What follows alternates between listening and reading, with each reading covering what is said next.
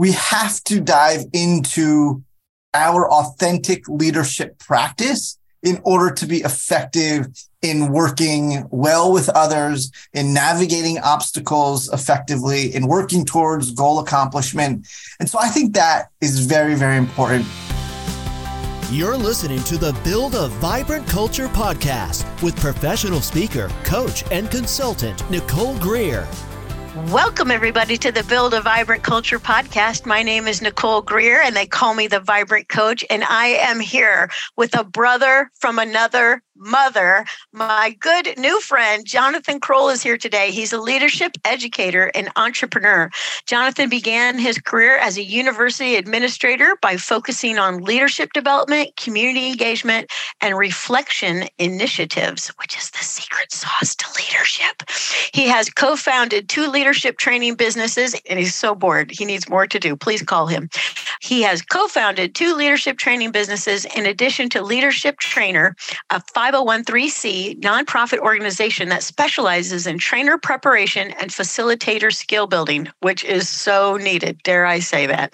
Over the last decade, Jonathan has facilitated hundreds of leadership workshops, retreats, trainings, conference presentations, and classes to thousands of participants across four continents. Let's find out what they are in just a minute. In addition to serving as the executive director and master trainer with Leadership Trainer, Jonathan is an assistant teaching professor and program director for the Professional Leadership Studies program at the University of Rhode Island. Jonathan has earned his PhD from Fielding Graduate University in leadership with a focus in group mentoring. He coaches, consults, writes, teaches, and trains about leadership, mentoring, and training and facilitation. Oh my gosh, I'm going to learn so much, and so are you. Welcome to the show. Nicole, thank you so very much for having me. I am delighted to be here. I am ecstatic about our conversation oh, it's going to be so fun. And so I said, we're brothers from another mother because uh, I love training. I love it so much. I love working with leaders so much. I can't hardly stand myself. I think it's the answer to all the ills in the world. So, Jonathan, we're glad you're here. And as all my listeners know, and as you know, I am looking for definitions of leadership, and you're one smart cookie. Uh, tell me, what's your definition of leadership? Well, here's the thing I'm, I'm actually not going to share with you a definition. And what? that's, and that's on purpose. That's, that's, uh, because there's endless amounts of definitions. There actually is no formal, tried and true, universal definition of leadership. And so we all internalize what leadership is in different ways. We know what leadership is, even if we don't have the language for it. And so, what I found as an educator and as a, an, an entrepreneur in this leadership space that when we when experts like you and I have a definition, then people tend to focus on the words, not the meaning behind that definition. And so I tend to stray away from providing that definition because I don't want us to get all tied up in a specific word that I did use or didn't use. With that being said, I came out in November with my first book, Preparing Leadership Educators, which I'm I'm so, so proud of. And in the book, I share, similar to what I just voiced to you, that there's not a definition here. I do outline a number of different scholars' definitions, and I share what I believe are critical, essential factors to understand leadership. So, one is leadership is relational. It's not this solitary act that a leader performs, but it is the engagement, the purposeful engagement between leaders and followers that creates that leadership context.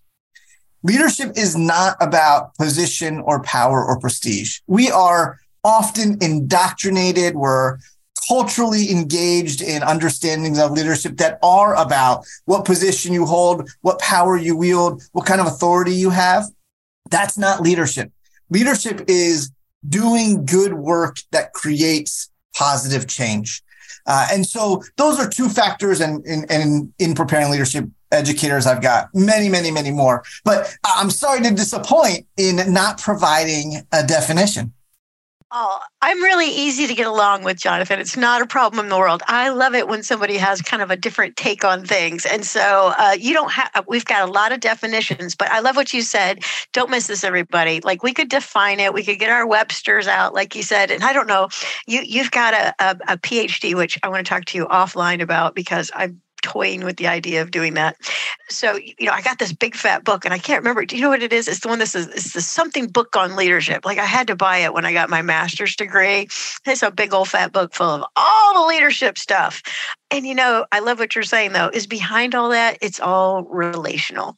Right? We could totally. see if we're, you know, so I love that. And so don't miss, he did say that it's doing good work uh, to get positive change right? So yes. if I had to boil down everything you said, that's the one that grabbed my, I was like, good work to do positive change. And here's the thing if you're in an organization, everything's changing.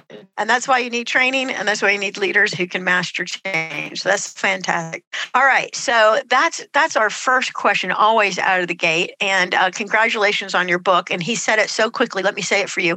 It's Preparing Leadership Educators, a comprehensive guide to theories, practices, and facilitation skills. And hey, all you MSOD, all you organizational development, HR training types, you got to get the book. It's on the Amazon. All right. So the next question is uh, What are the most important skills of a successful leader? I bet you, as you wrote the book, again, preparing leadership educators, that you thought, okay, here's what we got to make sure leaders know how to do. What are the important skills of a successful leader? Well, you're exactly right, and there's there's 18 in the book that are really important. 18 people. Yeah, and I'm not going to list all 18.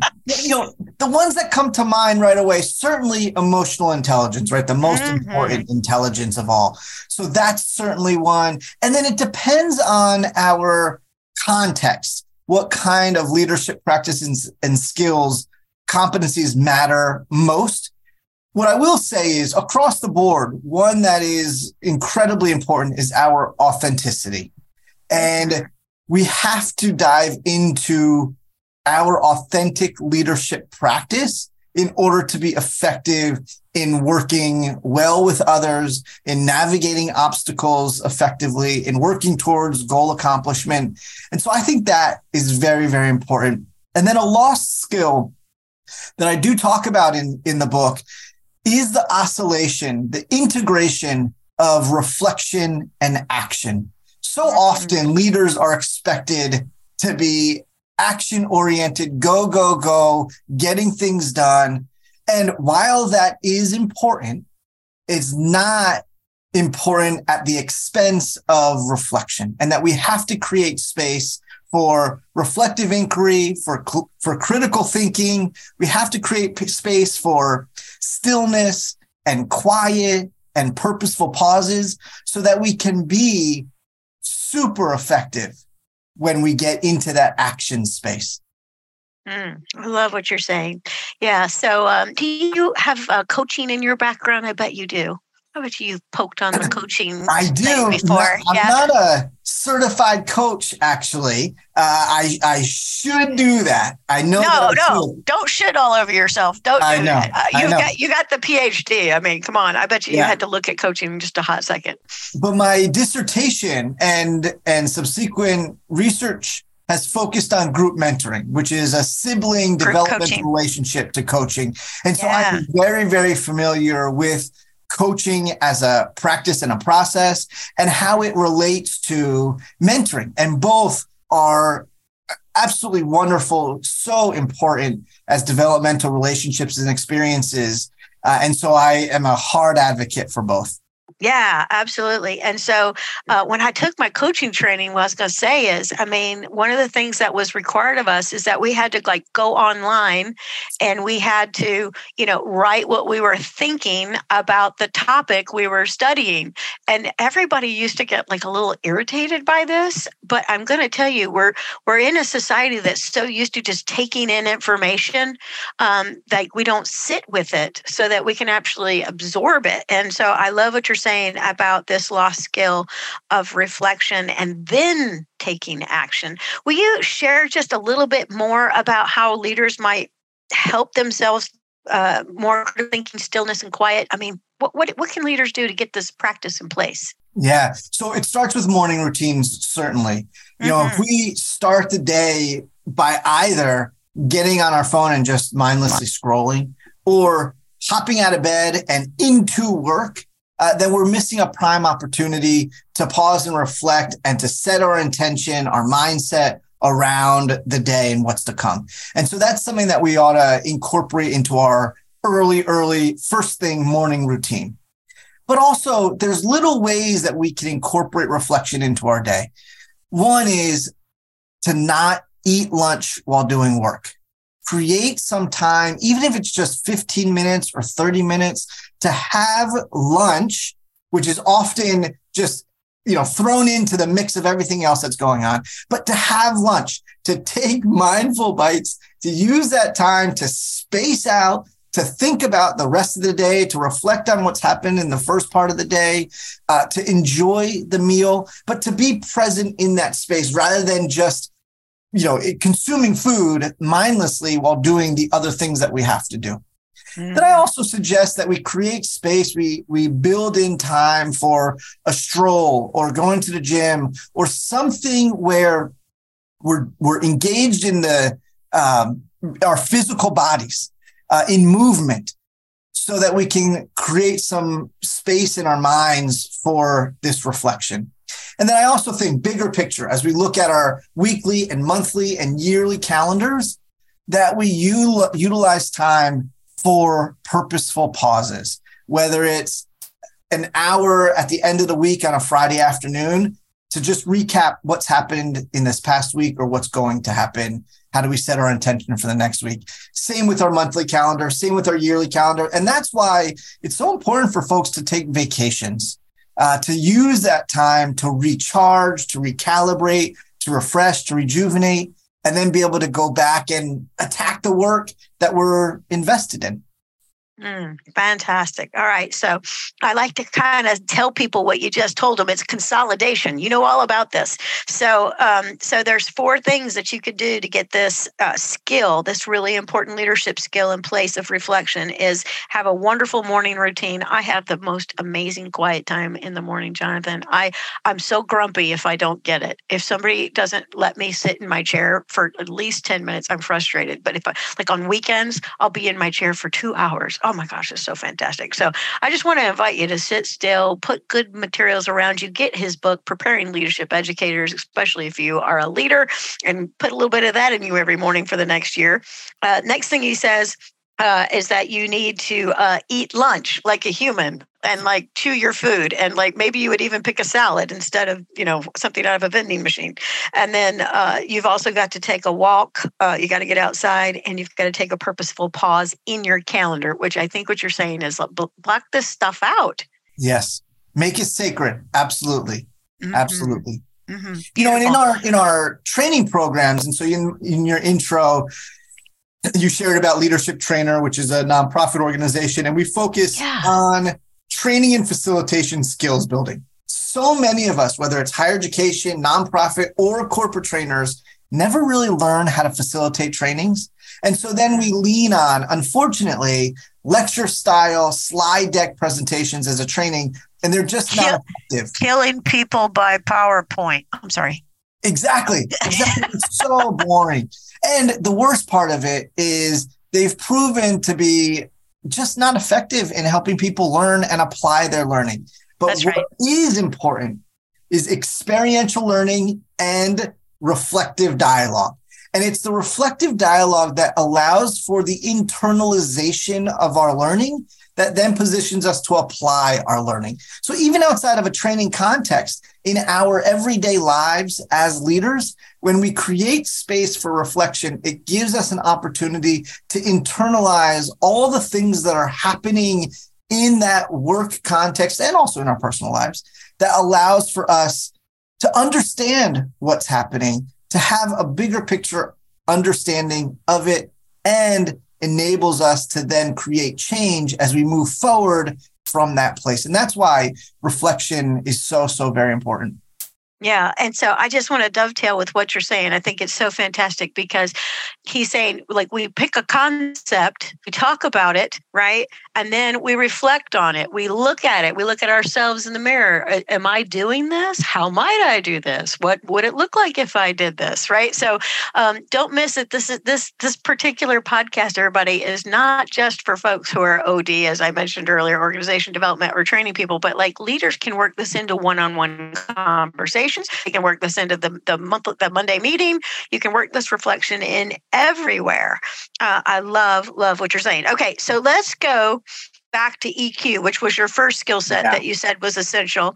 Um, and so EQ is emotional intelligence. And, and you made this really big statement, uh, Jonathan. You said it is the most important. So p- pay attention, people, because there's, I don't know what model you're using for emotional intelligence, but I know that um, uh, relationship management, social awareness, it's huge. So talk to us about EQ. Yeah, well, so emotional intelligence sort of has two parts to it. One is understanding our own emotions and having the important emotion regulation so that we can approach each situation in balance. So often we get tied up in the really positive emotions, joy and elation, as well as the limiting emotions, anger, frustration, doubt.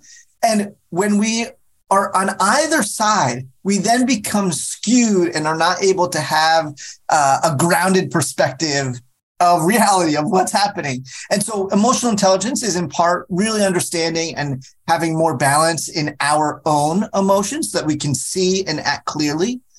And emotional intelligence is about understanding others' emotions and how to assist others, our followers, our colleagues, our friends and family in navigating their emotions more effectively and us as leaders navigating their emotions more effectively so that we can collectively create the goals that we're pursuing or accomplish the goals that we're pursuing.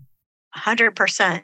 Yeah. And so, um, you know, I, I use this little phrase when, when I'm teaching folks about emotional intelligence. I'm like, you know, don't let yourself get hijacked by your amygdala. And so, uh, in your body you have all these uh, you know senses right? And they are triggered by what's going on in the environment. And and when you allow these triggers to take over and make you quote unquote emotional um, you may not make wisest decisions. And that's why you have to still yourself i'm going back to the third skill set he talked about which was reflection. You got to sit yourself quietly down a hot second get your emotions under control before you come back that's exactly right. And that's why uh, breathing practices are our best friend, right? Okay, talk talk about that. Yeah. So breathing is one of these things that we just do naturally. And if we don't right, take it for granted. Yeah, we don't we don't live. And so because of that, we often engage mindlessly in our breath. But when we can be purposeful with our breath, then we can, can take control of our emotions. We can regulate our emotions. We can engage in this reflective space. And so there's a number of breathing exercises that we can practice. One is, is called box breathing as an example, where we breathe in for four seconds. We breathe, we hold for four seconds. We breathe out for four seconds. We hold for four seconds. And so you can do that for four seconds. You can two seconds. You can do it eight seconds. What's most important is engaging in the process and taking in a purposeful breath, holding purposefully, exhaling purposefully, holding purposefully, and going in a cycle uh, with that box breathing. And that enables us to calm our emotions, calm our nerves. And so for those who do facilitate trainings, this is an amazing practice before uh, we get on stage for our training uh, to calm those jitters. Yeah, that's fantastic. Yeah, and so uh, I was think I do a lot of yoga, and so I was just also thinking about I don't know what it's called. You maybe you know, Jonathan, but you you close the one side of your nose, one nostril, breathe in one side, hold it hold it that space and then breathe out the other side uh, supposed to balance you know your body out before you go out there too. Do you know what that was called? You got a knowing look on your face. I i know exactly what you're talking about and i yeah. don't know the name of it Yeah, that that one has been very very helpful to me. And hey, another thing that will help with your EQ is get yourself on the yoga mat. I'm just saying. All right, so that's good. And that also, you know, you could walk or you could do yoga. That was back under reflection. Lots of reflection happens on the yoga mat. All right, so EQ um, really important. And then you said this thing about context, um, knowing what matters the most. Uh, tell us a little bit about leading um, in context. I love that. Yeah, so leadership is situational, and mm-hmm. there is not a perfect universal definition, nor is there a perfect universal way of leading. If we're on the high seas in a crisis situation, uh, the ship captain is going to be leading in a way where she's making decisions based on what's most important for that situation compared to in you know a run of the mill regular day of the week wednesday uh, afternoon right? The kind of leadership that's necessary in that space is going to be wildly different. And so depending on the context and situation our leadership practice needs to change. One of the major issues in the leadership space is our hiring practices or our promotion practices around leadership. Mm-hmm we tend to hire or promote people that have really phenomenal technical skills, which is great. But then we don't give them the leadership skills and the technical skills that we need uh, are very different than the leadership skills that we need as we advance into higher levels of our organizational hierarchy and, and leadership roles. And so collectively across the board, we need to either promote and hire people that have leadership skills and not necessarily technical skills, or hire and promote people that have technical skills and then provide them with very intentional leadership development so that they can navigate the different contexts and situations with which they're going to need to employ their leadership skills. Yeah. And so all the OD and HR people said amen right there. Okay. so that was good church right there. Yeah. So let's make sure people have both sets of skills, right? So, like, do you know how to, uh, you know, run a sprint creating code in an IT company? Plus, you can have a one on one with every employee on your team and encourage them and love on them and help them with their EQ and blah, blah, blah. Right. So we have to be able to do both sides of the equation. I love what you're saying, which which I think gives a, a, leader an opportunity to be more authentic. And and I love this. I'm, I'm, I'm I might have to put this in my pocket and give you credit, but I love this idea of understanding my leadership practice in terms of my authenticity. Okay, so you said authenticity was really important, um, and having a leadership practice. What do you mean by that? Yeah, we really have to know ourselves. And mm-hmm. I mean, Nicole, one of the reasons I was so excited for this conversation is you are so authentically you and it shines. And, and so there's vibrancy, right? To play with right. your brand. And that's what's so important. And that's what's so attractive about these conversations for people like me is it encourages us to show up as our authentic selves. Uh, and right. so when we do, we're so much more connected to our values. We're so much more connected to our vision. And that gives our followers much more to grab onto uh, as we move forward collectively. And so it's really important for us to uh, understand our authentic selves, to engage in the identity exploration and development work, and to make that a lifelong pursuit. Mm-hmm. That's fantastic. Yeah, and as you're talking about that, um, I have this little exercise. It's it's just called vibrant identity is what I call it. Um, and you sit down and you write down, you know, like all the things that you've been given in this life, like all the things that like you popped on the planet, this is what you got. And then you write down all the choices you've made, both personally and professionally right in the chosen category uh, it's a little circle and then at the core there's three rings. The core is like you know who you are at the core and i think uh, that's probably one of the most valuable things i do with leaders and then if they turn around and share that with the people that they lead they become a human and yes. they get authenticity you know like uh, i really screwed up when i took this job or you know like sometimes they'll find out my boss was fired one time yeah and like if you tell that story uh, and you say why it's like oh i used to have an ego size of texas or whatever you know it really really really helps so um, please don't miss these skills that he's talking about he says uh, eq is so important uh, leading within context uh, being authentic and reflection so i hope you caught all of those uh, now I want to ask you so so some leaders they're super successful. They just kind of get it. And then others struggle. I know there's 18 skill sets they could have, but I'm wondering if you could kind of pinpoint why do some leaders have great success and others just stay on the struggle bus? I, I gotta think for a moment. I gotta reflect for a moment. On, on yeah, take your is. time. Take your yeah. time. I think that a lot of it has to do with leveraging the skills that we have. And so I'll share an example. Please.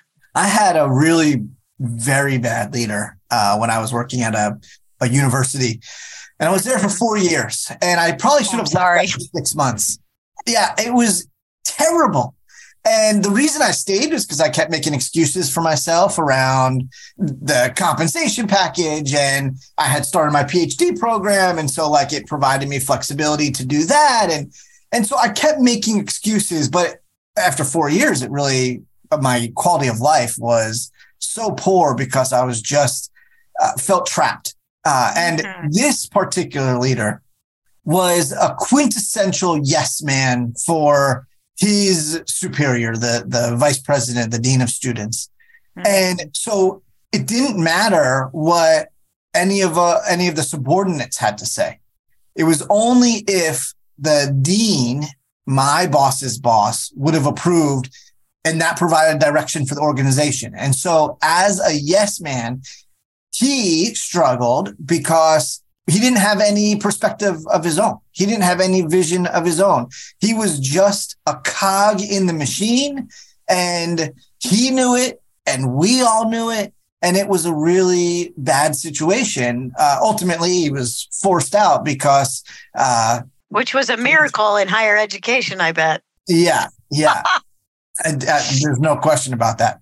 Right. So I think for, as I think about that story, when we are so driven by approval from our supervisors, from our managers, from our bosses, we're just not going to be effective. Uh, some of it depends on how we define and, and label success and effectiveness. For me, in this contest, effectiveness is about creating, nurturing, nourishing relationships where we can create really healthy, positive change. Uh, and in that organization, everything was stagnant. I think I and, and others were pursuing so many other interests because we were so unfulfilled with our work responsibilities. I mean, that was the first time that I would, and it was not a nine to five job, but I would come in at like the start time and I would end at the end time. And it would be the bare minimum that I was giving to the job, to the work, uh, because I just didn't care.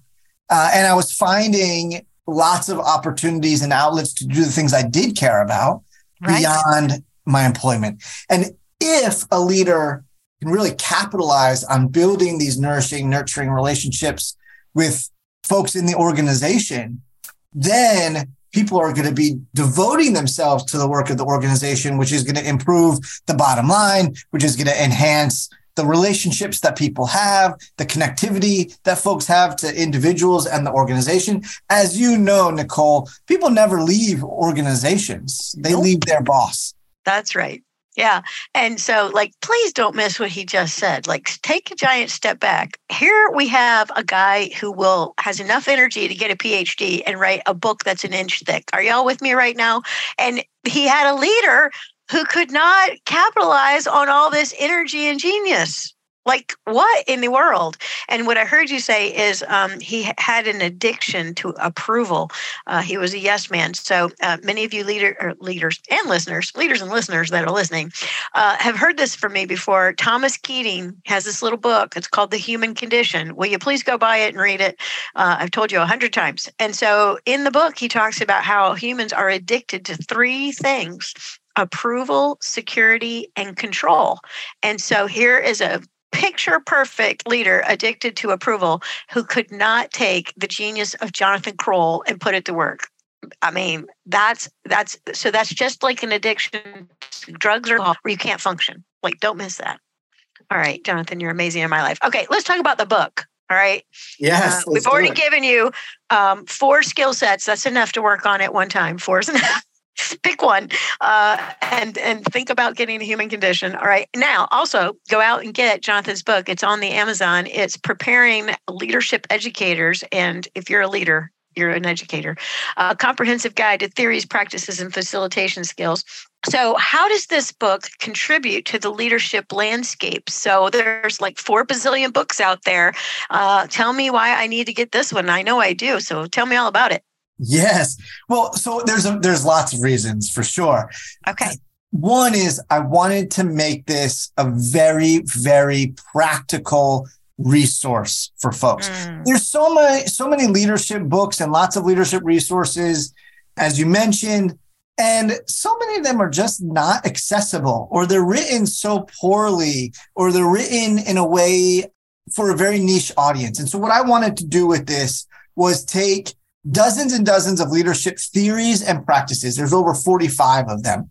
Mm-hmm. And write them in a way that we can understand what it is, what it means, why it has relevancy for us in our work. So whether we're thinking about adaptive leadership or servant leadership as theories or these practices, these skills of emotional intelligence or grit, it provides a high level overview of what that theory is, what that practice is. And then for those who are facilitating trainings, I include an experiential activity and my go-to reflective dialogue questions. Oh, so, money people. Hello, yeah. training, training people. Hello. Exactly. And so there's no book like this that exists that provides the leadership stuff and the facilitation stuff and in the facilitation portion of the book, I share about our training methodology, our training story approach, as well as best practices for uh, facilitation, whether that's presence or communication or asking critical questions. And then, as I said, I include an experiential activity. And so if you are facilitating uh, training on adaptive leadership or on emotional intelligence, you have the background information. You also have a very explicit experiential activity that brings that topic to life so that we are not leaning on slide deck lecture style presentations as a training. And then I have my go to reflective dialogue questions so that you can help your participants access the training message and material, internalize their learning through the reflective dialogue, and then position them to apply their learning in practice beyond the training bubble. And so I'm super proud. It is a thick book. I and think that's kept, fantastic. Yeah, it just kept growing and growing. I kept wanting to provide more stuff, and eventually yes, yes, yes. Was, was like, okay, John, that that's we got to go to print on this. Right. So well, we'll get volume two here in the next couple years. That's exactly right. That's fantastic. Uh, and like, please don't miss his palpable enthusiasm and energy. Like, this guy loves this stuff. Now, uh, one thing that I don't know if you ever experienced this, ha ha ha, but um, when when I'm doing leadership development, it's almost like sometimes leaders are like they don't think they need it. Like, don't miss that, everybody. Um, and here's what happens when you don't just do a PowerPoint deck and kill them with the PowerPoint and do the lecture and all that. Is if you really get leaders thinking, they will they will think in new ways. And like Jonathan said just a hot second ago, he said, and I quote, he said, Nicole, they don't leave the company, they leave the leader, they leave the manager.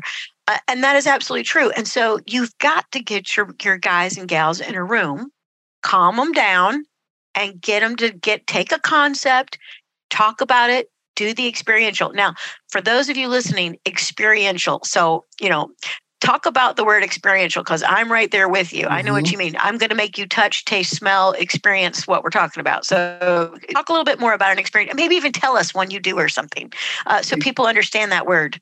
Exactly. So, experiential learning is hands on, immersive opportunities to actually experiment with that training theme or topic. Mm-hmm. So often with conventional learning, like I've said, this slide deck, lecture style presentation, mm-hmm. as participants, we sit back and we listen and we try to avoid boredom.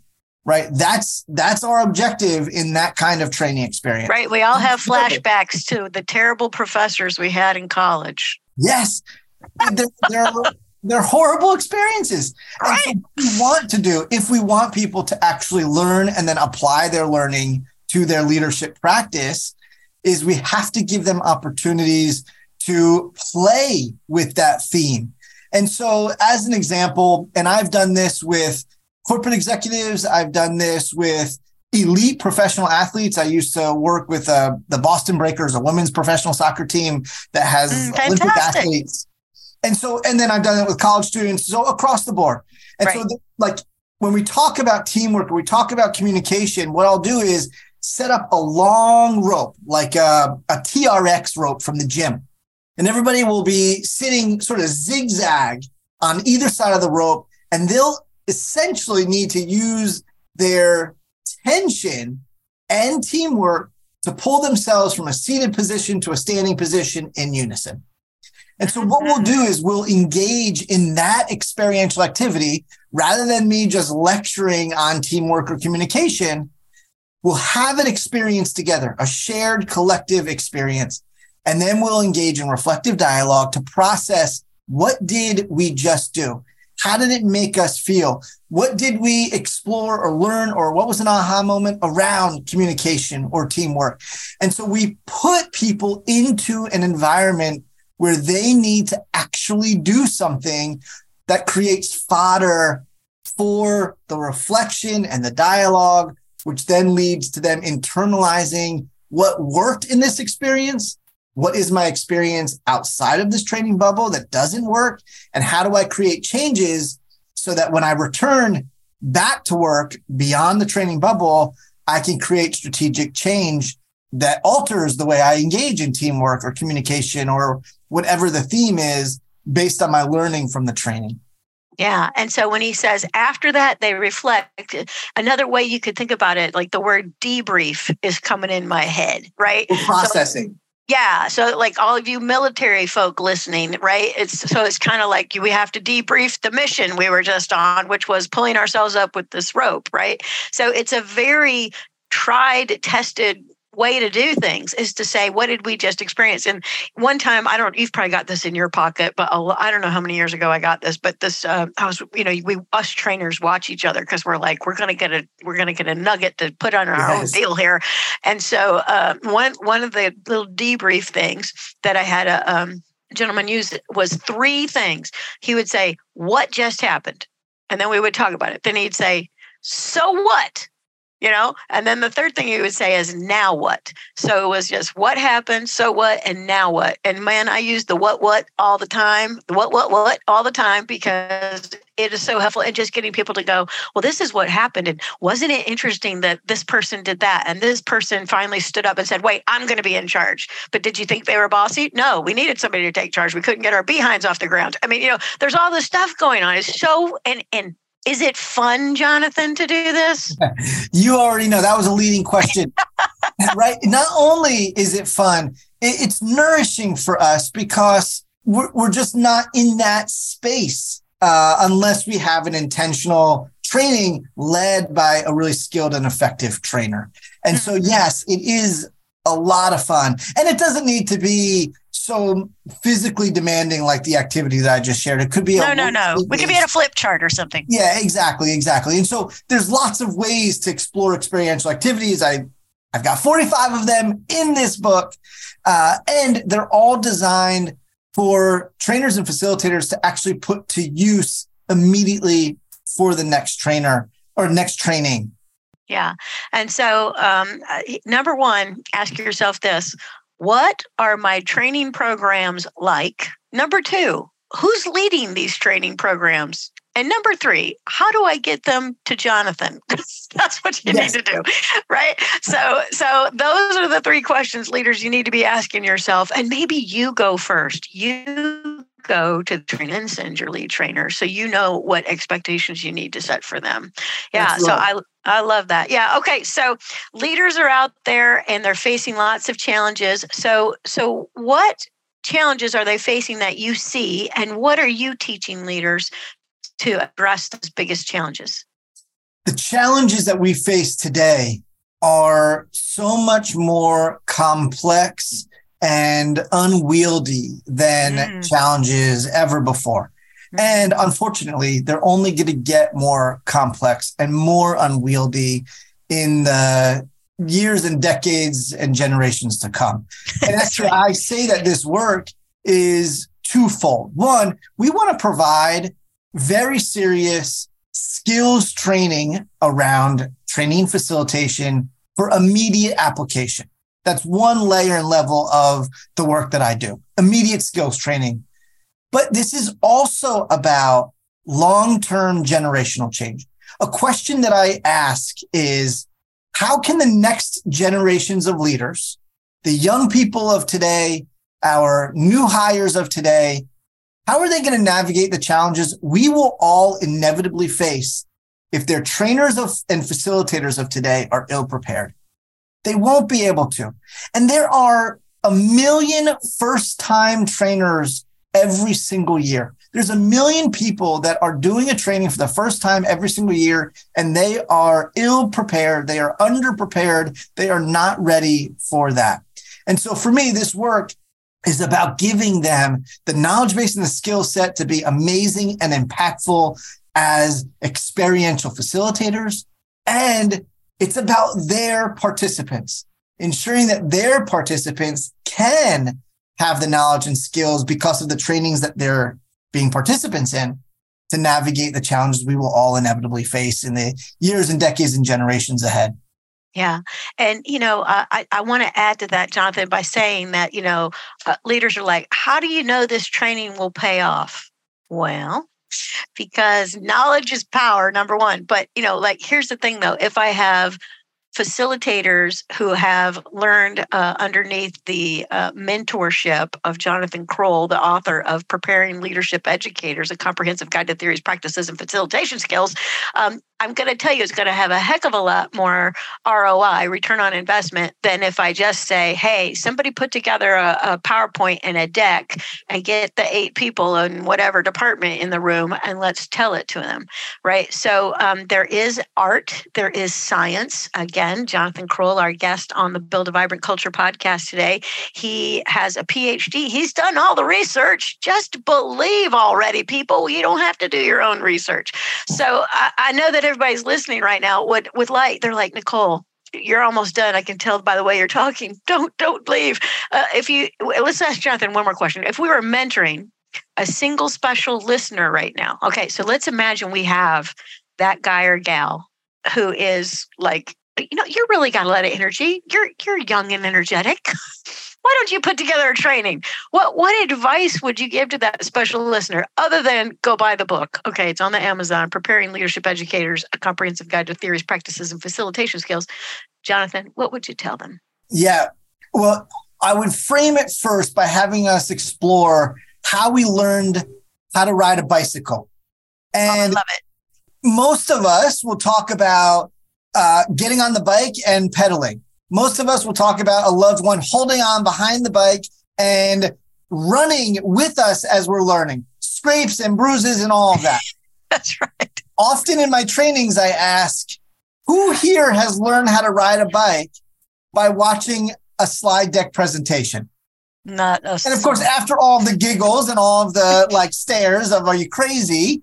Right? That doesn't happen. Yet, why do we now, when we're training people in leadership, think that it's appropriate to utilize a lecture style slide deck presentation as a developmental tool, right? It's preposterous. And so what I would say if I'm mentoring somebody is how do we learn best? I would ask the question. I think mentoring and coaching leverages the use of really great questions. Right? How do we learn best? And the response is going to be through hands-on, immersive, experiential opportunities. And so we want to create the conditions for our participants to do that. And then I would provide guidance and support, healthy challenge around them crafting an experience uh, that includes experiential learning and most importantly has reflective dialogue. Mm, that's fantastic. And the whole time you're talking about that, I, I had a little flashback uh, to my uh, my uh, son learning uh, to ride his bicycle. So for those parents out there that have put the training wheels on, taking the training wheels off, putting the training wheels on, taking the training wheels off. Uh, so I, you know, if you're having a little stress moment, sit down. You can do box breathing, as he instructed about yes. 35 minutes ago. but here, here's the thing: is uh, you know, I, I did that for my son. I mean, I put put those training wheels on. He says I'm ready to take them off. Um, a little bit of fear came up, I think, and he's like, "Put it back on, put it back on." So I put it back on. Right. Well, uh, one day uh, he had a little friend from school come over, you know, like ride home on the bus with him, and he rides home and he and he and he and he gets there and uh, he says to Kent in the in the garage, he's like, "Is that your bike, man?" You know, and these are like little seven year olds, five, six, seven year olds, and uh, Kent's like, "Yeah, that's my bike," and he's like, "You got training wheels on that thing, man?" And it's like, let's get those off of there. And that was that was the mentor coming in, yeah. right? Right? Because mommy was trying, daddy was trying, but then, you know, like he had this little trainer come in, challenge him, ask him the powerful questions that you call them the critical questions. They're all the same questions and, uh, and help. And I mean, by the end of the day, that kid was riding that bicycle with it off. And so it, it requires the hands on and it requires somebody who's like, I'm not going to let you be riding around six years old with these training wheels on. Dude, let me help you. Right. Exactly. So uh, he was a leadership educator that day. So I, I love what you're saying about the bicycle. So I am just delighted that you have been here with us today, Jonathan, and uh, you've brought such good memories back to me. And so here's here's what we got to do: we got to help people find you. And so, um, hey, everybody, I know you've enjoyed this episode. Would you do me a hot favor and just like it's so easy, just click like, and could you put a little you know, comment there, like Jonathan's awesome or something like that? Uh, our leadership educator and entrepreneur. Uh, he is located up in Boston, Massachusetts. He doesn't. He, do you park the car? Is that what you do? I don't. I'm originally from Central Jersey, so I just regular park the car. Oh, okay. All right. But all you, my Boston friends, you know I love you. I love Boston. What a great town to be in. If you haven't, okay, if you haven't been to Boston and done the whole Freedom Trail, walk the thing, go to the original pub, do the whole shot, end up at, you go to the pub and then you end up at the Paul Revere Church. It, it's all, it's all good. Sinning and sainting, it's all good. All right. So, Jonathan, tell us where we can find you. And uh, again, tell us the, the title of your book. Yes. Well, thank you, Nicole, so much for having me. This has been such a treat, such a joy. Yeah. Uh, the book is called Preparing Leadership Educators, a comprehensive guide to theories, practices, and facilitation skills. And folks can find me at Leadership Trainer, leadershiptrainer.org, or jonathan.kroll, K R O L L, at leadershiptrainer.org. All right, fantastic. And he's out there on the LinkedIn as well. Hey, everybody, uh, you know, you got to build your network. Go out yes. there and find Jonathan, find me, find Nicole Greer and Jonathan, and we will link in with you. He's also over at facebook.com backslash jonathan.ryan.kroll. All right, it's been so good to have you on the Build a Vibrant Culture podcast. I am grateful. Nicole, thank you. Ready to build your vibrant culture? Bring Nicole Greer to speak to your leadership team, conference, or organization to help them with her strategies, systems, and smarts to increase clarity, accountability, energy, and results. Your organization will get lit from within. Email Nicole at NicoleGreer.com. And be sure to check out Nicole's TEDx talk at NicoleGreer.com.